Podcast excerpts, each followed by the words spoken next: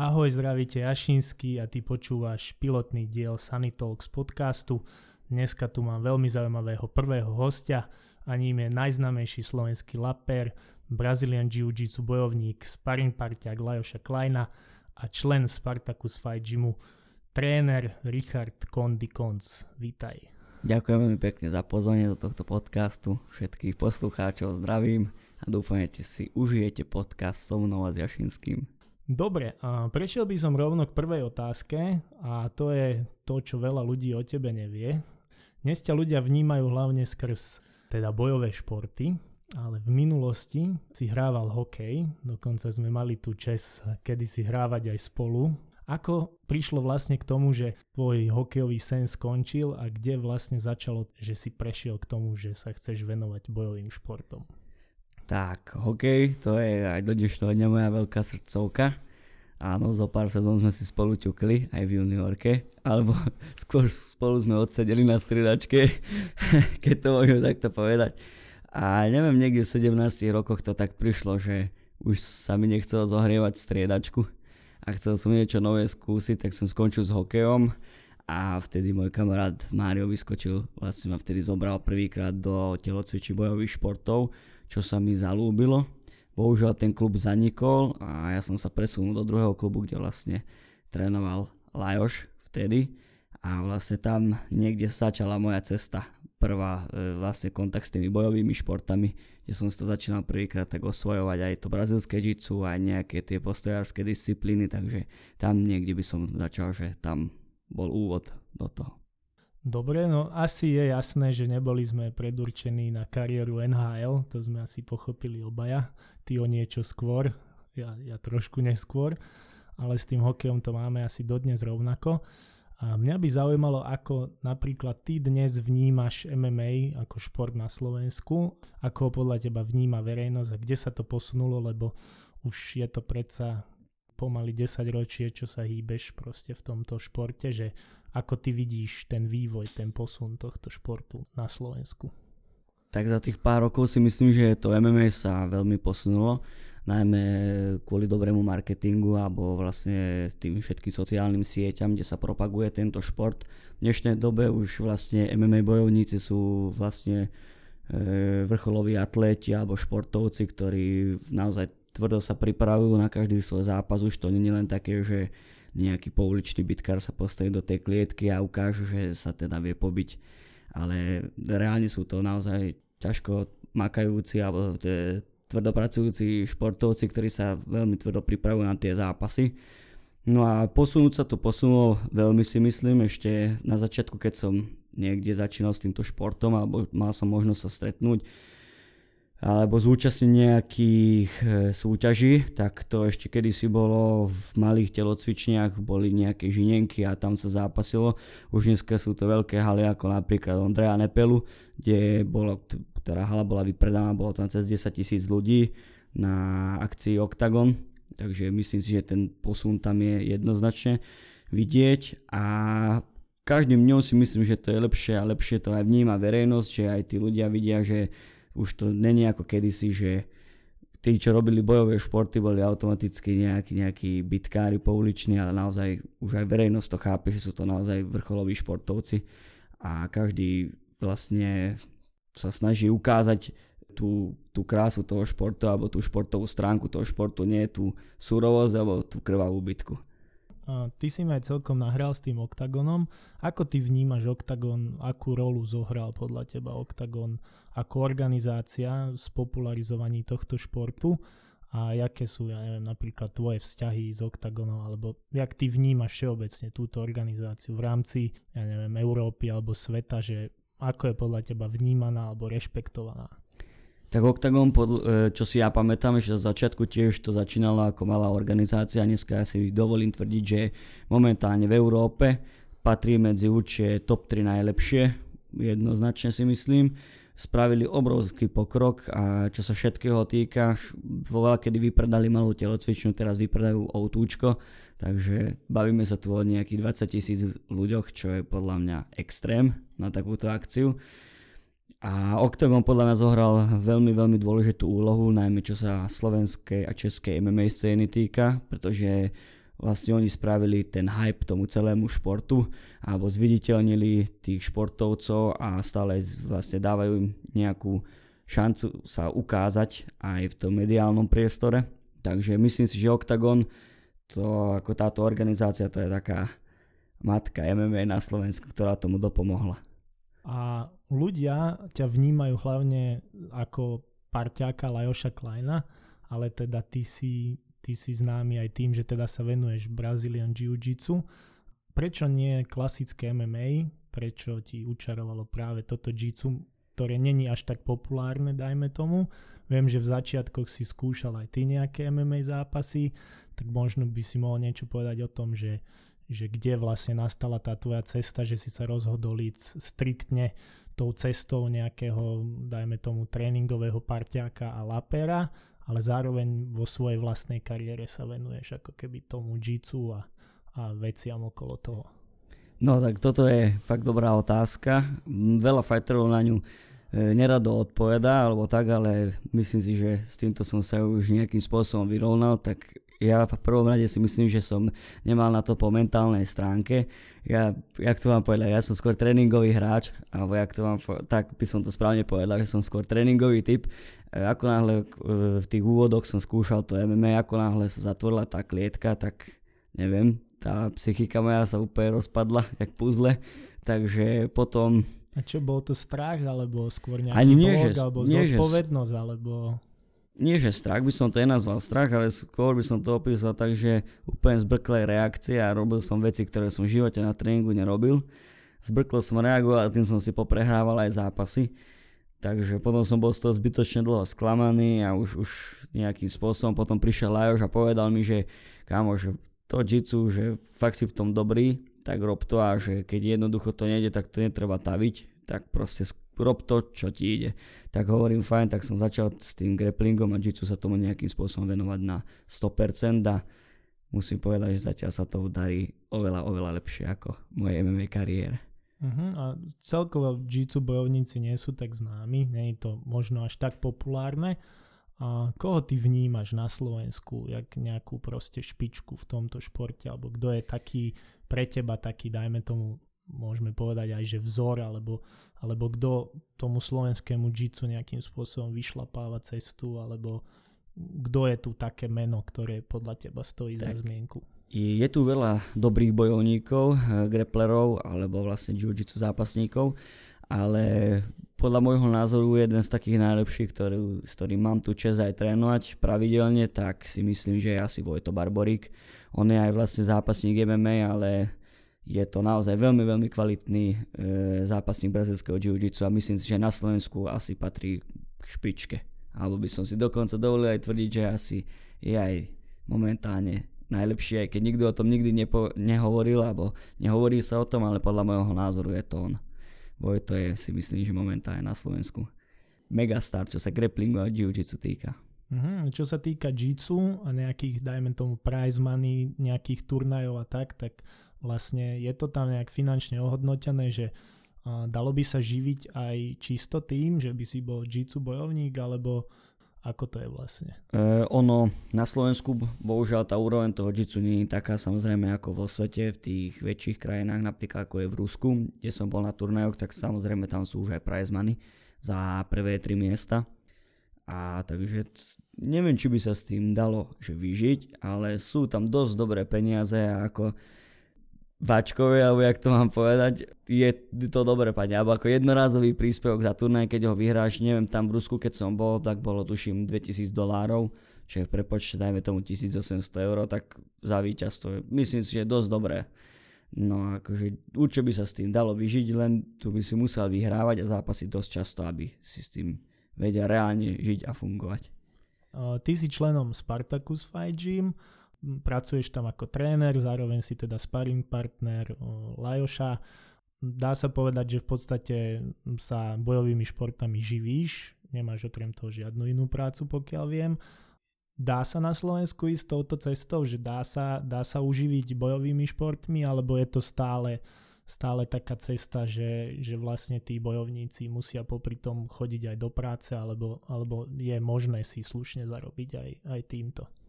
Tak e, určite sa dá, však dá sa v podstate zarobiť už v dnešnom svete s hocičím, len musíš tomu strašne veľa času venovať a nie, nejde to zo dňa na deň, proste musíš tam mať nejaký ten progres. Tak trvalo to, neviem, 7 rokov, 7 rokov to trvalo, kým, kým som si povedal, že niekde začiatkom toho 8 roka, že teda môžem opustiť prácu a že môžem sa čisto venovať len e, tomu športu a vlastne živiť sa športom. Takže dať sa dá určite, ale není to zo dňa na deň. Je to naozaj niekedy dlhá cesta, aj dlhšia, jak by bolo treba, ale možno v tom je tá krása. Ešte čo sa týka toho Spartacus Fight Gymu, čo vlastne tvorí tvoj primárny príjem, v podstate mm, žiješ skôr z tých, ja neviem, spoluprác, sponzorských záležitostí alebo zo záležitostí, čo sa týka trénovania alebo nejakých súkromných hodín alebo vlastne toho laperstva, sparingovania, čo je vlastne taký, taký tvoj main, čo ti tvorí tvoje živobytie? E, tak moje živobytie vlastne e, pozostáva robím trénera, je tam taká hierarchia nejaká vybudovaná ako hlavný coach je Attila Vek, potom máme asistenta trénera, to je Janko Hudák a ja som ako vedený ako tretí tréner, dajme tomu alebo taký nejaký asistent, takže mám výplatu zo Spartacus Fight Gymu a samozrejme ešte potom mám súkromné hodiny alebo súkromky to môžeme nazvať, je to jednoduchšie a potom to je taký ten sekundárny príjem.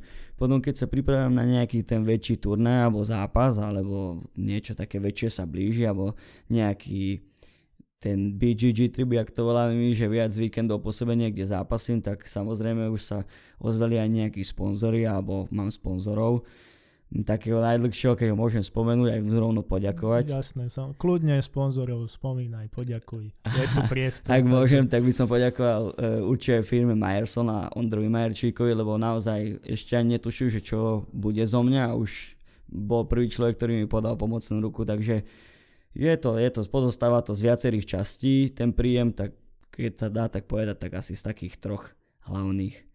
Dobre, a ako napríklad ty vnímaš tú spoluprácu s Lajošom, že v podstate tá vaša cesta je nejak previazaná od nejakých úplných prvopočiatkov, alebo ako ty teda vnímaš tú spoluprácu a kde to začalo a ako sa to vyvíjalo?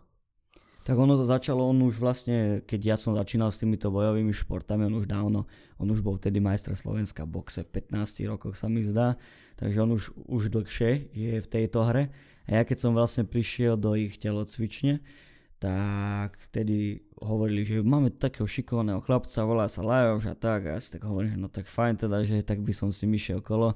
Nasúkal mi asi tak 135 úderov do hlavy za 2 minúty. Mal som hlavu jak melón. Takže tam niekde bol začiatok náš.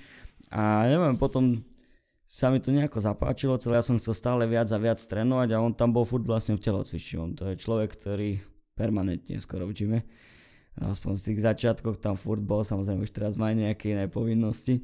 A furt som chcel trénovať, zdokonalovať sa, zlepšovať a nejak sme furt spolu trénovali, každý deň to bola taká moja dvojička, som vedel, že keď on príde, viem, že si s ním si zatrénujem, naučím sa nové a roky išli a to bolo každý deň sa to opakovalo, opakovalo, už potom sme sa stretávali veľa aj mimo telocvične, sme si sadli ako ľudia až, až to ťaháme do dnešného dňa spolu.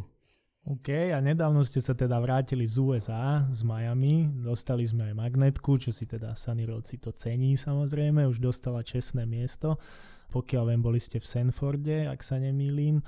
A o jaký vlastne kemp išlo a vlastne akú si tam ty zohrával na tom kempe úlohu, jak prišiel tento nejaký návrh na, na to ísť tam, lebo povedzme si pravdu, máme, máme tvrdý lockdown na Slovensku, ktorý končí ale teda v čase, keď ste tam boli, tak sa nejak cestovať do zahraničia v podstate ani nedalo, že ako vôbec v tejto dobe prišlo k tomu, že ste mali možnosť ísť na takýto tréningový kemp do USA.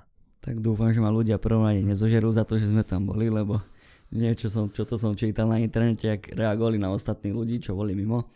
A vlastne vzniklo to tak, že už pomaly sa mu blíži vlastne zápas UFC, ktorý bude 8. mája vo Vegas a predtým on chodil stále na tréningové kempy do Tajska, kde sme vlastne aj e, boli spolu. A vlastne prišli taký nápad, že tak tá Amerika je asi v tom, čo sa týka bojových športov niekde úplne inde, že bolo by možno dobre nazrieť tam pred tým zápasom. A máme tam vlastne jedného známeho maďarského zápasníka Adama Boriča, ktorý sa pozná s Lajošom dosť dobre A vlastne tam niekde vznikol ten nápad, že on pozval už Lajoša vlastne už aj dávnejšie, či nepríde za ním do Ameriky si zatrénovať. No a teraz bola na to taká vhodná situácia a náš taký veľmi dobrý, dá sa povedať, že manažeris, zase Ondro Majerčík, nám to celé zbúchal, vybavil nám invasion paper od UFC vlastne, mm, taká pozvánka, aby sme mohli aj napriek týmto opatreniam ísť do Ameriky. Vlastne trénovali sme tam na Floride, v Miami, v gyme Sanford MMA. Momentálne si myslím, že je to asi najlepší gym na svete, čo sa osadenia týka zápasníkov. Je tam, trénuje tam úplná špička. A kemp, e, akú som tam mal úlohu, tak išiel som sa hlavne zdokonalovať aj v tom brazilskom jiu-jitsu, naučiť sa niečo nové, nejaké nové tréningové metódy, postupy, aby som niečo aj chalnom vedel ukázať doma, nejaké novinky a hlavne sledovať Laveša, ak sa pripravuje, nejakým spôsobom sme hodnotili aj jeho tréningové výkony a riešili sme, čo by sme mohli robiť ináč, lepšie. A samozrejme som robil ešte Movie Maker, už sme natáčali vlog, takže sme aj, aj som točil, tak veľa rôznych úloh som tam zohrával na tomto kempe v Amerike. A vlastne ako je to s tým cestovaním a tak, že v podstate nebol problém odísť do toho USA, že v podstate hovoril si, že mali ste nejaký ten invasion paper, že vlastne ste mohli na základe toho asi vycestovať, alebo bolo to podmienené nejakým testovaním, prípadne tam nejaká bublina a tak, že ako to vlastne v týchto opatreniach fungovalo? E, takže bolo to veľmi, veľmi zložité, to nebudem klamať sa dostať momentálne niekde do zahraničia a do zahraničia ešte ako do Ameriky, že to nie je za rohom. Takže veľa sa to riešilo, ale keďže môj dobrý kamarát Lajo zápasy už v troch písmenkách, tak to si teda už iný smrteľník a tam sa teda dajú čári mári porobiť. Tak sme vlastne sa nejakým spôsobom na manažera, ktorého má v Amerike, nakontaktovali, že či by sa to nedalo s nejakým spôsobom vyriešiť, že by sme išli do Ameriky, predsa on išiel prvýkrát a ja, tak aby to nebolo, aby išiel sám, tak som urobil parťáka, tak nám vybavili teda tie papiere od UFC a vlastne to sme dostali nejaký ten tú pozvánku ako pre športovcov, že sa ideme vlastne na tréningový kemp, nie nejakú dovolenku alebo niečo takéto, takže s tým papierom to bolo jednoduchšie sa tam dostať a samozrejme testovania, no bolo hrozne veľakrát som mal paličku v nose za ten čas, kým som sa tam dostal. Takže, a tak to je nejaká tá daň. Všetko má aj svoje pre aj proti. Jasné. A čo sa týka covidu, ja som samozrejme sledoval vaše storky, videá a tak, vlastne všetko, čo ste pridávali, ale teda všimol som si, že neviem, boli ste úplne v pohode v reštaurácii, boli ste, ja neviem, proste fungovali ste v gyme, ktorý bol plný ľudí, tréningy jedno s druhým, že v podstate aj v tom USA je ten COVID prítomný, predpokladám, že aj tam na Miami, kde ste boli, ale jednoducho tu na Slovensku mi príde, že legálne ako keby takáto možnosť nie je, že ako si to vnímal tam v tom USA, alebo ako tam všeobecne je vnímaný ten šport a COVID a obmedzenia s tým dané, lebo prišlo mi to jak trošku z takého iného sveta, keď som zrazu videl, že mohli ste behnúť na večeru na steak a vlastne pridal si fotku ja neviem, z plného gymu ľudí, ktorí trénujú, čo túto na Slovensku kvázi sme mohli snívať. Že ako to tam vlastne, či tí ľudia sa boja vôbec toho covidu, alebo ako to tam oni majú nastavené s nejakými opatreniami a ako to tam vlastne funguje. Tak, začal som niekde tam asi, že tým samozrejme nechcem nejako, nejako kritizovať nejaké slovenské médiá, o tom mi vôbec nejde, ale v prvom rade vystúpili sme z lietadla a žiadne médium, či už telka, telka, noviny, billboardy, rádia, nikto nehovoril o tom covide. Vlastne tam o tom nikde sa to nespomínalo, nikto to nejakým spôsobom neriešil. Jedna jediná vec, čo bola, keď si išiel na benzínku alebo do potravín, tam si musel mať rúško bez nejakých papierikov nalepených, že si ho musíš dať. Každý to akceptoval, každý to vedel, že to rúško proste v potravinách musíš mať. A ináč tam je úplne bežný život, ako aj u nás bol pred covidom. Trénuje sa normálne v gymoch, kde je 50 ľudí na tréningu, reštaurácie sú otvorené, kaviárne, bary, všetko, diskotéky tam funguje. Akurát možno v niektorých obchodoch je, že je nutno si dať rúško, ale myslím si, že každý by si dal radšej to rúško, ako keby mal byť takýto tvrdý lockdown. Horšie to bolo, keď sme prišli domov, došiel si domov, hovorím, že ideme sa nájsť a no nejdeme sa nájsť, lebo nejde, nejde sa kde ísť nájsť. A teda ty si spomínal aj, že 8. mája, ak sa nemýlim, má teda Lajoš ďalší zápas. Predpokladám, že budeš tam prítomný, že budeš súčasťou toho jeho týmu. Máte už nejaké informácie, že aký veľký tým ľudí tam môže byť, alebo teda nejakým spôsobom, ako prebieha nejaká príprava, v akej ste fáze, aké, či bude ešte nejaký ďalší takýto kemp, alebo a, ako sa vlastne bude vyvíjať ten čas do toho 8. mája, aké sú plány. Takže vlastne zápas bude 8. mája vo Vegas. To sa veľmi teším, lebo však Vegas, to bude pekný zážitok asi. Už ak sme leteli domov z Ameriky posledný deň alebo dva tuším, prišiel meno súpera. Meno súperom bude Mike Trizano, je to vlastne Američan. Bude to zápas do 66 kg a vlastne ten Mm, to jadro toho tréningového kempu bolo vlastne v Amerike, teraz sa už viac menej už len doľaďujú posledné veci a čo sa týka toho samotného UFC, tak je vlastne dané, že pokiaľ sa nie je titulový zápas, tak zápasník plus traja sú roh. Ak je titulový zápas, tak si môže zobrať ešte aj štvrtého človeka. A mali by sme tuším letieť do Vegas, mm, chalani dneska zrovna boli na ambasáde riešiť tieto veci, takže okolo plus minus 26-27 apríl by sme tam mali letieť do toho Vegas, vlastne oni nám tam poskytnú tých pár dní kompletne celý gym na dorobenie váhy alebo akýchkoľvek ešte potrieb, čo sa týka tréningov. A vlastne čo sa týka samotného UFC, tak všetko ti zabezpečia, je to asi No však nie, pre nič za nič sa hovorí, že je to najlepšia liga na svete proste. Všetko, čo si zmyslíš, tak ti zabezpečia, alebo tam máš a vlastne máš teda garantované, že budeš v tej trojičke toho Lášovho týmu predpokladám, že, mm. že ťa tam nikto asi nevymení alebo nenahradí. Nie, nie, vlastne pôjdeme v takej istej zostave, ak sme boli na prvom zápase, to je vlastne Attila Vek pôjde, uh, Ed Kogerek, vlastne majiteľ Spartacus Fight Gymu a ja. Takže zostáva, zostáva. Víťazná zostava sa áno, nemení, to sa nemení. poznáme ešte z hokejových čas. Takže... Áno, áno, víťazná sa nemení, tak dúfam, že to bude zase ďalšie víťazstvo. No OK, a jak si napríklad ty ako súčasť týmu prežíval vlastne prvé Lajošové vystúpenie v UFC a ja si to nejak tak predstavím, že pre mňa je UFC niečo ako dajme tomu v hokeji NHL a proste tá predstava, že aj keď by som nemal možnosť byť na lade, ale mal by som teda možnosť byť súčasťou nejakého NHL týmu, aj čo sa týka nejakého stafu, tak e, musel to byť asi veľký zážitok a ako si to vlastne ty prežíval, že či to bola nervozita, či si bol, ja neviem, nervóznejší ako Lajož, alebo ako ste to prežívali vlastne tie hodiny pred zápasom a všetko toto. Bolo to brutálne, lebo zavolali mi vlastne 8 dní pred zápasom, sme sa dozvedeli, vlastne bolo to short notice, zápas, takže nevedeli sme, že vlastne ani, že ideme na nejaké UFC, proste 8 dní pred zápasom povedali, že vypadol super, že teda keď je tu tá možnosť, že tak môžeme ísť. O druhej ráno mi písal Ondro, že kámo, že idete do Abu Dhabi. A že fajn, do druhé ráno určite zo mňa srandu robia, tak a už keď mi písal tretí alebo štvrtý krát, že pošli mi už prosím toto číslo pasu, tak už som pochopil, že asi teda to nebude sranda, že ideme teda naozaj.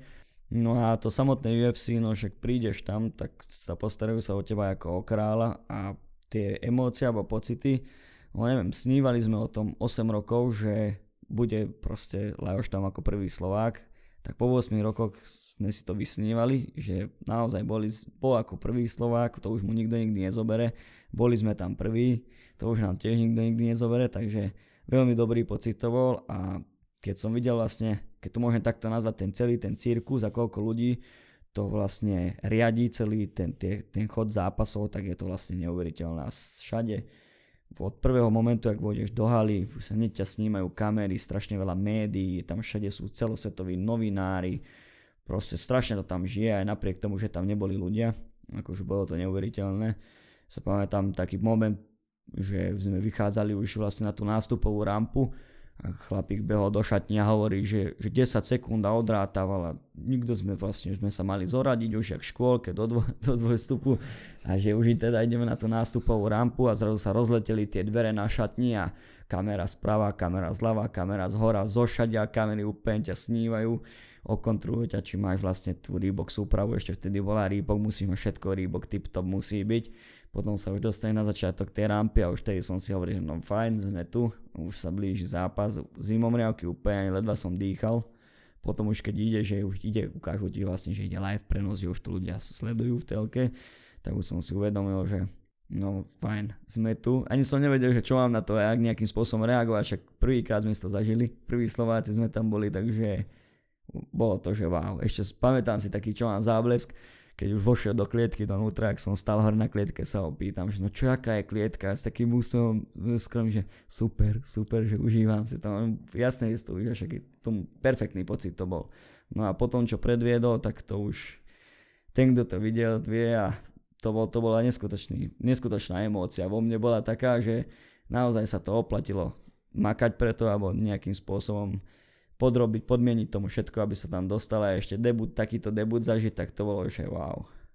A čo si vlastne prežíval, keď vstupoval do tej klietky a teraz proste prišlo to vyhlasovanie, mm, keď ho predstavoval, vlastne, ak sa nemýlim, ty mi určite pomôžeš. Eh, Bruce Buffer. Áno, Bruce Buffer, keď ho tam vlastne išiel predstavovať a už teda išlo to meno a ten Spartacus Fight Gym a takže tie sekundy pred zápasom, že boli ste ako tým nervózni, alebo... Ako to bol, to bol neskutočný pocit, keď som počul na UFC, že keď to vyhlasovali to celé meno a na záver povedal, že from Nové zámky Slovakia, akože to bola pecka, že áno, povedali to, že vlastne spomenuli aj tie nové zámky, že Slovensko, vlastne tí komentátori potom neskôr, keď sme to pozerali, tak vlastne po tom knockoute tam povedali, že Slovakia is on MMA map, že konečne, že, že vlastne že Slovensko je na MMA mape po tomto highlighte a to bol, neviem, taký feeling, jak keby si naozaj sa dostal do TNHL a máš kontakt, prvý kontakt s pukom, tak má zimom riavky, ale zároveň sa strašne tešíš, aj si plný očakávaní toho vlastne, čo sa bude o tých pár sekúnd tam diať, ale bolo to super pocit veľmi. Hovorím najviac, čo si tak pamätám, tak to bolo to, že nové zámky Slovakia to bolo. Super aj. počuť to tam. Konečne sme sa preslávili nejakým, nejakým aj dobrým spôsobom. Dobre, a e, mne, mne prišlo, ja samozrejme, jak všetci zámčania sme ten zápas sledovali, že vlastne mne prišlo, že Lajoš bol ako keby extrémne kľudný, vyrovnaný, proste pripravený urobiť si svoju robotu. Dalo by sa povedať, že možno vy ako tým ste boli nervóznejší z toho zápasu viac ako on, alebo v podstate všetci ste boli mindsetom nejak nastavení, že, že toto je tá chvíľa, pre ktorú sme trénovali a ideme si odrobiť tú robotu, alebo bola tam aj nejaká nervozita za toho Lajoša, že, že či to klapne alebo nie, alebo tak určite sme tam išli tak nastavení, že sme vedeli, že, že to je vlastne debut a chcel ukázať sa v čo najlepšom svetle, alebo jak to mám povedať. Ale on je človek, ktorý pred zápasom nikdy nemá stres a to naozaj veľa ľudí je, veľa zápasníkov som za tých pár rokov zažil, ale on je jediný človek, ktorý naozaj nemá stres, pred zápasom a to si neviem vysvetliť, ako to je možné, ale mám taký moment v hlave, že sme sedeli v tej šatni pred zápasom a došiel, on sa rozsvičal a došiel za mňa, som tak sedel a hovorí mi, že no čo je brácho, že v strese si.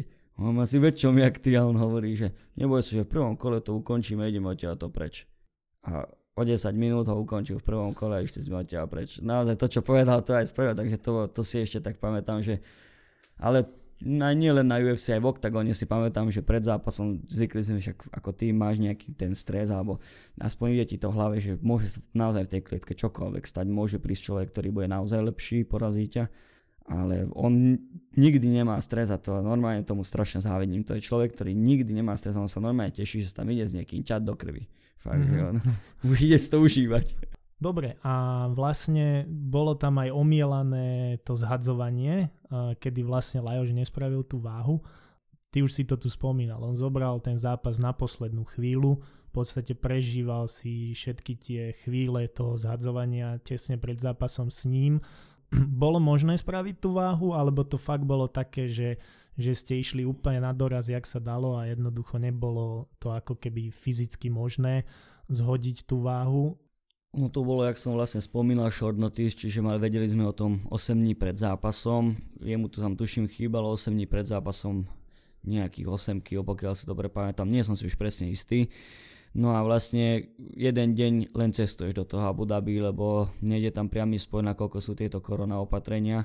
Dva dní predtým proste vybavuješ všetkých doktorov, lebo no, došli toľko, došlo toľko papierov to UFC, čo musí všetko vlastne splniť preto, aby si mohol štartovať, že to bolo, hádam, no nechcem klamať okolo 40 alebo 50 A4, proste hrozne veľa papierov to bolo. Všetko chceli od lekárske vyšetrenie od toho, či máš v poriadku oči, uši, až e, či máš kardiosystém v poriadku a podobné veci, takže nič tam naozaj nechávajú na náhode. Bolo to strašne veľký zhon, plus sme do toho cestovali ešte a naozaj tam v Abu Dhabi sme robili pre to maximum, čo sa dalo pre to spraviť, len už potom príde taký bod, mm, ktorý vlastne musíš rozhodnúť, či budeš ďalej toho zápasníka taviť a môže prísť taký problém, že že môže skolabovať a tým pádom zápas automaticky padá, lebo lekári ho nepustia do zápasu, alebo dostaneš ho do maxima, koľko sa dá a prevážiš s tým, že zápas bude, aj keď musíš odozdať nejaké peniaze. Tým, že v podstate celá krajina žila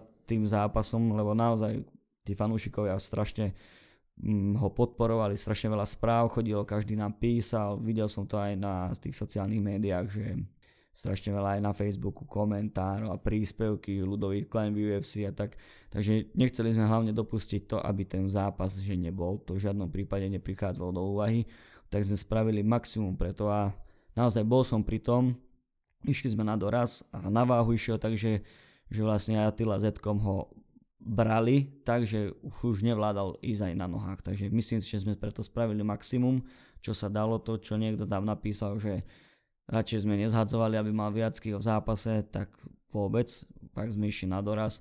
Však ja ti ešte ukážem po podcaste nejaké fotky, aby si okay. tomu veril, že jak to vyzerá. Okay. A naozaj sme išli na doraz a bohužiaľ no nevydalo, tak prevážil, ale teraz to bude na 100%, keď pôjdeme do Vegas a tá váha bude určite spravená, koľko už mesiac dopredu vieme, že ten aj viac ako mesiac dopredu vieme, že bude ten zápas, kde bude, kedy a s kým, takže myslím si, že teraz to bude úplne v Čile. Jasné, no narážal som hlavne na to, že objavilo sa veľa takých tých internetových hejterov, ktorí vlastne presne toto riešili, že, že vlastne nezhodil do tej váhy a že, že to víťazstvo si nezaslúži, alebo že teda, že to bolo nejakým takým spôsobom.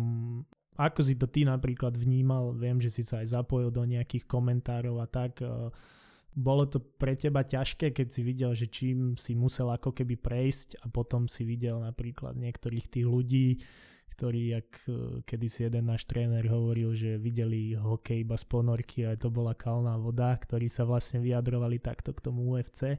Neviem, nevrela v tebe krv kvôli tomu, alebo ako ste to vnímali, lebo bola čas ľudí, viem, že po zápase aj teda Adesania odsúdil nejak to, že, že Lajoš do tej váhy nezhodil. Hm, ako ste vnímali nejak e, tieto veci?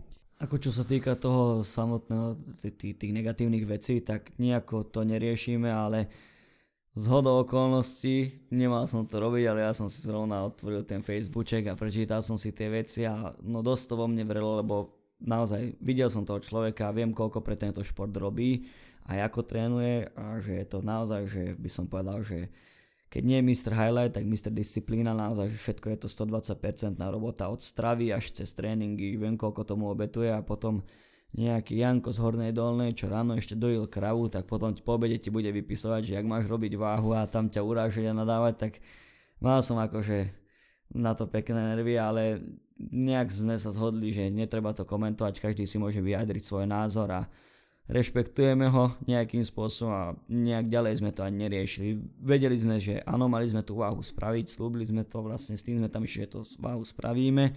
My sme boli na víne, nespravili sme to, OK, akceptujeme to a do, budúca, do budúcna vlastne sa to nebude opakovať, si myslím, že vôbec a budeme tú váhu robiť na 100% všetko. Uh-huh. A aká časť zárobku tam vlastne šla dole, alebo ako to je vlastne finančne v tomto UFC ohodnotené? Mm, Ke... Ono je to tak, že za každé načaté kilo, ktoré prevážiš, takže príklad ti poviem, že navážiš, čo, prevážiš 1,4, tak už je to načaté kilo, tak sa to ráta samozrejme keby za dve. Za každé načaté kilo je istý počet percent, ktoré zo svojej výplaty musíš odozdať. Neviem presne, koľko to už bolo, ale No skoro polovica alebo tri, e, štvrťka výplaty išla kolegovi oproti do červeného Aha, rohu. Čiže vlastne tie peniaze dostane oponent, hej? Vlastne Nejdu dostane oponent kvôli tomu, že ty si nespravil vlastne tú váhu a on ten zápas ešte môže odmietnúť, e, alebo vlastne ho môže nejakým spôsobom kompenzovať kvázi tým, že ty mu dávaš tie svoje percentá zo svojej výplaty. Ale ešte stále tu je tá možnosť, že on to nemusí prijať. A ty si spomínal aj to teda, že ten ďalší súboj už viete dostatočne dopredu a tak ďalej. Čo sa týka nejakej prípravy, o tom sme sa tiež bavili, ale ako teraz vidíš ten ďalší súboj? Pripravujete sa spolu v aké napríklad Lajoš forme? Čo viete o súperovi? Ako nejak ty predikuješ ten zápas? Alebo s čím tam vlastne idete? Že čo očakávate od toho? Tak boli sme v tej Amerike, kde sme boli mesiac, kde sme trénovali fakt si myslím, že v tom najlepšom gyme. Momentálne asi v najlepšej forme, aké som ho kedy videl a to nehovorím, pretože je pred zápasom, ale hovorím to naozaj, že momentálne má asi najlepšiu formu, aké kedy bol tá Amerika, fakt to je, čo sa MMA a tých bojových športov týka niekde úplne inde. Však budete to vidieť 8. mája, teda dúfam, že to všetko klapne ako má. Super je, m, mm, vlastne on vyhral ten Dana White Contender Series, v UFC v samotnom má skóre 1-1, celkové skóre má 8-1, šikovný postojár to je, takže uvidíme, jak sa s tým popasuje Lajoš.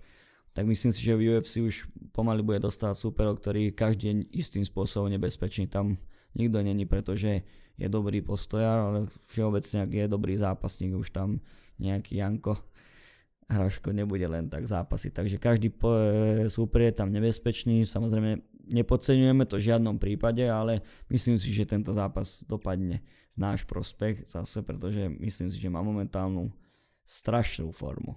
Je, že strach. Myslíš, že keď tento zápas e, vyhrá, že mohol by dostať e, pri nejakom ďalšom evente šancu aj ako keby na, na tej hlavnej karte? Alebo ako ty nejak vnímaš túto UFC politiku? Uh, ono je to vlastne tam funguje, je tam nejaký ranking. Teraz pokiaľ dobre viem, tak sa hýbe niekde okolo 47. miesta v rebríčku, takže ak vyhrá, tak samozrejme zase ideš smerom hore. A už keď sa blížiš tej top 20, e, top 15 je už taký, že to úplný vrchol by som povedal, už tam pomaly sa do, prepracovať do tej hlavnej karty, no veľa to závisí od toho, aký zápas robíš v tom UFC, lebo niekto keď sa ťahá, príklad poviem 5, 3x5 minút a nie je to taký skôr tak nudný zápas, že málo úderov, není sú tam nejaké tie highlighty v tom zápase, ani to moc nedávajú na takýchto zápasníkov na hlavnú kartu, lebo však aj ide im aj vlastne o tú sledovanosť samozrejme. No a ak by spravil zase nejaký highlight, niekoho by tam zase kopol do hlavy alebo niečo podobné, tak si myslím, že veľmi pôjde raketovo hore a už tam bude mať len ťažších súperov, ktorí si myslím, že už budú, budú bude mať zápasy, ktoré budú na hlavnej karte. Dobre, ale aby sme nehovorili teda len o, o Lajošovi, keďže ty si hosťom, tak uh, aké sú možno nejaké tvoje uh, také, že osobné a športové ciele v nejakej také budúcnosti, že kde sa ty vidíš, kde sa ty chceš uberať v najbližších nejakých rokoch, čo sa týka teba samotného? Tak uh, chcel by som najmä čo najviac zápasiť, teraz mám okolo 70 zápasov za sebou plus minus, nikdy som to nejako nerátal, takže zhruba tých 70 by to mohlo byť, čo som si odzápasil, čak samozrejme by som chcel dostať čierny opasok v jitsu, to je ako taký ten, ten primárny cieľ, ale to ešte, to, troška to ešte potrvá si myslím. Chcel by som napríklad e, si zazápasiť na veľkých turnajoch, ako sú majstrovstvá sveta. Na majstrovstvách Európy som už zápasil, je to pohode, ale svet je zase o niečom inom. A taký možno cieľ, skôr by som povedal, no asi aj nereálny, ale taký môj cieľ, ktorý je vlastne ADCC turnaj, to je vlastne e, váhové kategórie, sú tam 65, 66, 77, 88, 99, 99+, plus. je to vlastne grappling, jiu-jitsu bez kimona a tam dostane pozvánku len 16 najlepších na svete. A 8 dostáva pozvánku a 8 sa musí kvalifikovať. A sú vlastne kvalifikačné turnaje v Európe, v Ázii, v Afrike, Severnej a Južnej Amerike a tento turnaj len raz za dva roky a to je fakt, že svetová špička sa tam dostala. Zatiaľ zo Slovákov tam nebol nikto, takže toto je môj taký cieľ, akože neviem, či to je reálne sa tam dostať, ale mám to tak v hlave v kútiku niekde duše, že možno, možno raz. Mm, ako, ako je to napríklad medzi Slovákmi s konkurenciou v tvojej váhu? Keď ty si hovoríš, že ty si 66. Tak momentálne, čo sa tej, týka tejto váhovej kategórii na Slovensku, no poviem to aj takto, je málo dospelých ľudí, ktorí v 26 rokoch napríklad ako ja dokážu spraviť 66 váhu. Povedzme si na rovinu, že málo je takých drobcov ako som ja teda. A teda čo som zápasil aj so Slovákmi, aj s Čechmi, samozrejme aj som poprerával, ale som aj veľa povyhrával, takže neviem, kde sa takto, jak to mám povedať, že vidím, ale čo sa týka Česka a Slovenska, lebo potom prišiel taký zlom, keď som prestal úplne zápasy na Slovensku, lebo toto je má úroveň a neviem, čo sa týka takto Európy, bol som dvakrát tretí na majstrovstvách Európy, nezápasil som nikdy na majstrovstvách sveta, takže neviem takto reálne povedať, že kde sa hýbem ako vo svete. V Európe je to tak, že ťaž, ťažko hodnotím sám seba, to by, ma, to by ma mal niekto iný hodnotiť, ako ma vidia, lebo samého seba, čo sa tu mám opekňovať, že aký som dobrý, alebo čo sa tu mám nakladať na seba, že som zlý, chápeš, to, neviem, to, radšej keby to niekto iný hodnotil, to by bolo lepšie, ale myslím si, že tak to poviem, som aktívny zápasník, ktorý sa snaží zápasiť čo najviac a myslím si, že za posledných, neviem, 15 turnajov, kde som bol, bolo raz tak, že som nedoniesol medailu. Takže toľko by som k tomu povedal. Hmm, a tu som chcel aj nadviazať, ty si bol vlastne minulý víkend na turnaji v Srbsku, ak sa nemýlim, kvôli tomu si mi odložil tento podcast, ale tak nehnevám sa na teba kvôli tej magnetke, takže v pohode. Ako si vlastne tam dopadol, aká bola tam úroveň, vlastne o aký turnaj šlo, alebo... Vlastne išlo o jeden z takých, e, čo sa týka organizácií, jeden z tých najlepších turnajov, kde môže zápasiť v Európe. Zápasil som v kategórii expertov, vlastne to sú profíci. Stretáva sa tam fakt s, tý, s, tým najviac, čo môže stretnúť vlastne. Zápasil som do 65 kg, kde som obsadil druhé miesto, takže som bol veľmi spokojný, nako, nakoľko to bola moja premiéra v expertoch.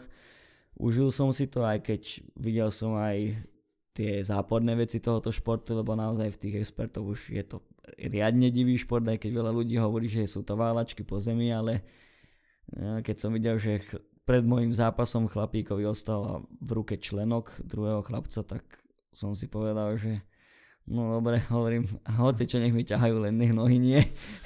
Ale nie, som to celkom v pohode, takže som spokojný. No však uvidíme teda, jak sa bude ďalej dariť. A vlastne tým, že, že teda ideš touto cestou toho jitsu a grapplingu a tak, uh, dalo by sa povedať, že vidíš aj niekde v UFC nejaký svoj vzor, alebo teda predpokladám, že asi je ti možno nejak, e, to teraz iba dedukujem, ale asi nejak bližší štýl Nurma Gomedova, jak napríklad Conor McGregor, alebo keď to tak povieme, tak si tým Chabib, alebo tým Conor. Určite tak... tým Chabib. Ale mm, asi aj hlavne kvôli správaniu a tak tej mentalite toho samotného zápasníka, jak sa k tomu stáva a tiež eh, jak pracuje na tých tréningoch, čo môžem vidieť na videách. Zatiaľ osobne som sa s ním vlastne stretol v Abu Dhabi, ale to som stihol otvoriť len ústa a pozerať. Takže veľa som toho nevypotil a nikdy som s ním netrénoval, ani som ho nevidel na život trénovať, ale určite mi je bližší Khabib ako Conor. Mhm. A keď ste boli v USA, mal si možnosť stretnúť sa s nejakým takým športovým vzorom alebo s kým takým si tam mal možnosť trénovať alebo s kým si bol v gyme, koho by si ty nejak označil, no, že za takého, ja neviem, že pre teba, že fakt Tak to poviem, že každý zápasník, s ktorým som sa tam stretol na Žinenke, je viac menej megastar v UFC, tak čo pre mňa ako bol tak najviac v pohode, alebo s kým som sa cítil v jeho spoločnosti najlepšie bol určite asi Gilbert Burns, to je vlastne Týždeň predtým, ako sme odlietali do Ameriky, mal titulový zápas s Kamaru Usmanom. Je to podľa mňa strašný bombardér. Je to tiež prevažne e, jiu-jitsu zápasník, jiu-jitsu začínal, tiež je to majstro sveta v jiu potom prešiel do MMA. A ináč každý zápasník, čo, čo meno, tak to pojem tam a boli tam zápasníci, ja neviem, Rory McDonald tam bol, Liu, Liu Groghold, Robbie Lawler, Angla Sang tam bol, Martin Nguyen, to sú všetko ja keby som ti menoval, čo ja viem, v hokeji, ty to povieš, že tak to lepšie ti bude, no. keby ti poviem, že je s tebou na lade Ovečkin, Hosa, grecký Lemiux, tak, tak nejak som sa cítil ja tam v Mm-hmm. A ešte možno taká moja jedna z posledných otázočiek, že cítiš, že napríklad táto účasť v UFC, že vám v podstate nejakým spôsobom zmenila život? V takom zmysle jasné ten nejaký mediálny tlak, ktorý sa teraz hýbe okolo Lajoša a, a toho týmu je, je rozhodne o dosť väčší, jak, jak keď v podstate v tom UFC nebol, ale či teda ostávate stále nejak pokorní nohami na zemi, alebo, alebo cítiš, že to nejakým spôsobom, či už pozitívne alebo negatívne nejak ovplyvnilo život, nejaká taká tá sláva, ktorá s tým prichádza. Tak už, uh, jak takto to poviem, že mali sme možnosť sledovať zápasníkov, ktorí rýchlo vyleteli a kvôli potom nejakej e, zlej mentálnej nastavenosti rýchlo aj upadali, tak sa snažíme takýmto nejakým e, veciam vyhýbať aj všelijakým takýmto rôznym veciam ako sú škandály, lebo však v dnešnej dobe už pomaly aj to, že si zaviažeš šnúrky opačne je zle, tak proste snažíme sa ísť to istou cestou, ktorou sme aj išli. Vieme, ktoré veci sú dobré za tých pár rokov, vieme, čo je zlé, niečo treba zmeniť. Stále sa snažíme zlepšovať, hlavne nestagnovať na jednom mieste, lebo to je podľa mňa vec, ktorá zabíja veľa zápasníkov, že si dosiahnu nejaký ten bod a potom už som tu a OK, som tu. Ale neviem, sme tak nastavení, že dobre sme tu, ale zajtra by sme mohli byť o schodík vyššie a o ďalší deň zase o niečo vyššie. Takže stále pracujeme a či nás to nejakým spôsobom zmenilo, tak to si nemyslím. Podľa mňa rovnaký sme. Nejakým spôsobom sa nič také závratné nezmenilo. Rovnaká sranda každý deň. Jak, bez toho chápeš, bez srandy. No jasne. A nič veľmi sa nezmenilo. Úplne podľa mňa je to čilec taký istý. Akože samozrejme, čo sa týka tých mediálnych vecí, najmä čo sa Lajoša týka a tak, tak jemu sa to zmenilo, ale nejako, že by sa povahovo zmenil úplne ten istý Lajoš, to je a myslím si, že ja som ten istý, ak bol nič extra, dojdem domov z UFC, stále som kondy. Uh-huh. A otvorilo ti to nejaké možnosti na nejaké ďalšie spolupráce napríklad, čo sa týka sponzorov a tak, že vnímaš to, že, že berú vás teraz vážnejšie, že je ľahšie zohnať sponzorov, alebo... Tak, kedy si sa pamätám, že čo sa týka Lajošových nejakých začiatkov, sa pamätám, že išiel na majstrovstvo sveta v MMA amatérov a to teda je že riadna udalosť a bol tu problém zohnať tý sa slovenskú vlajku, nech niekto požičia, chápe, že dobre, že sme nešli skradnutou, skradnutou vlajkom, že tam nešiel. No a teraz je to tak, že bola, keď to bolo, že ty si musel chodiť a teraz je tak, že oni prídu za tebou, že či nechceš, alebo že či sa nedá toto, ale celkovo aj hlavne viacej ľudí začal všímať aj ten grappling a to jiu-jitsu, že keďže som jeho dvojička, tak si myslím, že veľa ľudí teraz viac začalo sledovať to jiu-jitsu a grappling, takže malo to určite pozitíva. Viac ľudí celkovo začalo sledovať to MMA aj vnímať o mnoho lepšie, lebo myslím si, že Lajoš to je presne taký prototyp športovca, ak má byť a presne to je dobrý vzor aj pre deti do budúcna si myslím. A myslíš, že aj vďaka tebe napríklad, e, že si taký, že skrz toho Lajoša a to, že si súčasť jeho týmu, že cez teba sa popularizuje aj ten grappling, aj to jitsu, že, že máš nejak tú moc uh, spopularizovať aj túto časť toho športu? Neviem, či mám moc, ale určite by som bol rád, keby sa to troška viac popularizuje, alebo troška tá úroveň toho slovenského grapplingu a jiu sa troška zvihne, lebo inde vo svete je to fakt super. Bol som napríklad v Londýne a bolo tam 1500 divákov na grappling čo na Slovensku, keď som zápasil, tak bol som rád, že mamka došla, že to stihla. A videl som, že teda máš uh, mať nejaký zápas pod organizáciou XFN a viem, že v minulosti táto organizácia mala nejaké problémy, viem, že teda aj Lajoš pod ňou mal nejaké zápasy, ak si dobre spomínam. Čo sa tohto týka, čo ťa vlastne čaká pod touto organizáciou, alebo ako sa pripravuješ? Vlastne bude mať grapplingový superfight, uh, malo by sa ísť 8 minútové kolo bez bodov, to je vlastne, že vyhrať môžeš len tak, že ho ukončíš, že vlastne tap out, že ťa od, že bude búchať super vlastne rôznou pákou, škrtením alebo vlastne tvojou šikovnosťou to musí byť. No XFN som mu zápasil od tej doby, no nemalo to najsvetlejšiu minulosť, ale od tej doby sa to tam celé zmenilo, kúpili to úplne noví ľudia, ponechali si len značku kvôli tomu, že budovať niečo úplne, úplne nové, čo sa týka aj med, soci, sociálnych sietí, je to veľmi náročné a XFN už mal dobré e, počty a čísla aj na týchto sociálnych sieťach, tak sa rozhodli to odkúpiť vlastne ja som s nimi nemal žiadny problém. Všetko, na čom som sa dohodol, vždy aj platilo. Aj teraz na tomto druhom zápase dúfam, že to tak bude. Zatiaľ nebol žiadny problém, vždy sme sa dohodli, takže ten, ja viem, že veľa ľudí to ešte hejtuje kvôli tomu Karešu a to, Karešovi a tomu vyplácaniu peňazí, ale už to majú úplne iní ľudia, takže snažia sa dokonca ešte aj tie staré dlžoby splatiť, čo by vôbec nemuseli, ale aspoň takto nejakým spôsobom sa snažia kompenzovať vlastne e, tie, tú, tú zlú minulosť, takže dúfam, že aj to XFN si na pomaličke nájde tú svoju cestu späť a pochopia ľudia, že vlastne je tam nový ten management a úplne iný prístup k tomu majú, ako mali k tomu minulosti. Dobre, ja ti teda ďakujem, to je, to je asi prednešok všetko.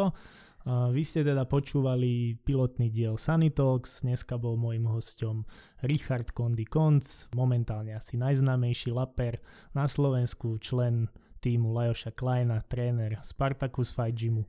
My ti ďakujeme za vypočutie, tebe ďakujem, že som ťa tu dneska mohol mať. Ja ďakujem veľmi pekne, že som sa mohol účastniť tohto podcastu, bolo to veľmi super a určite keď bude možnosť, tak veľmi rád prídem aj najbližšie, aj keď nie na podcast, na podcast aspoň si posedieť do tohto veľmi štýlového showroomu, ktorý tu chlapci majú. Ďakujem, to si mi nahral ešte na úplný záver, kde som chcel povedať, že Sunny Talks vychádza pod značkou Sunny Road, nájdete nás na Instagrame pod Sunny Road Store a podporiť nás môžete na www.sunnyroad.sk zakúpením nejakých našich vecí a budeme sa tešiť, budeme v tejto covid dobe radi. Takže toto bol Richard Kondy Konc, prvý diel Sunny Talks a my ti ďakujeme za vypočutie. Čaute. Ďakujem aj ja, ahojte.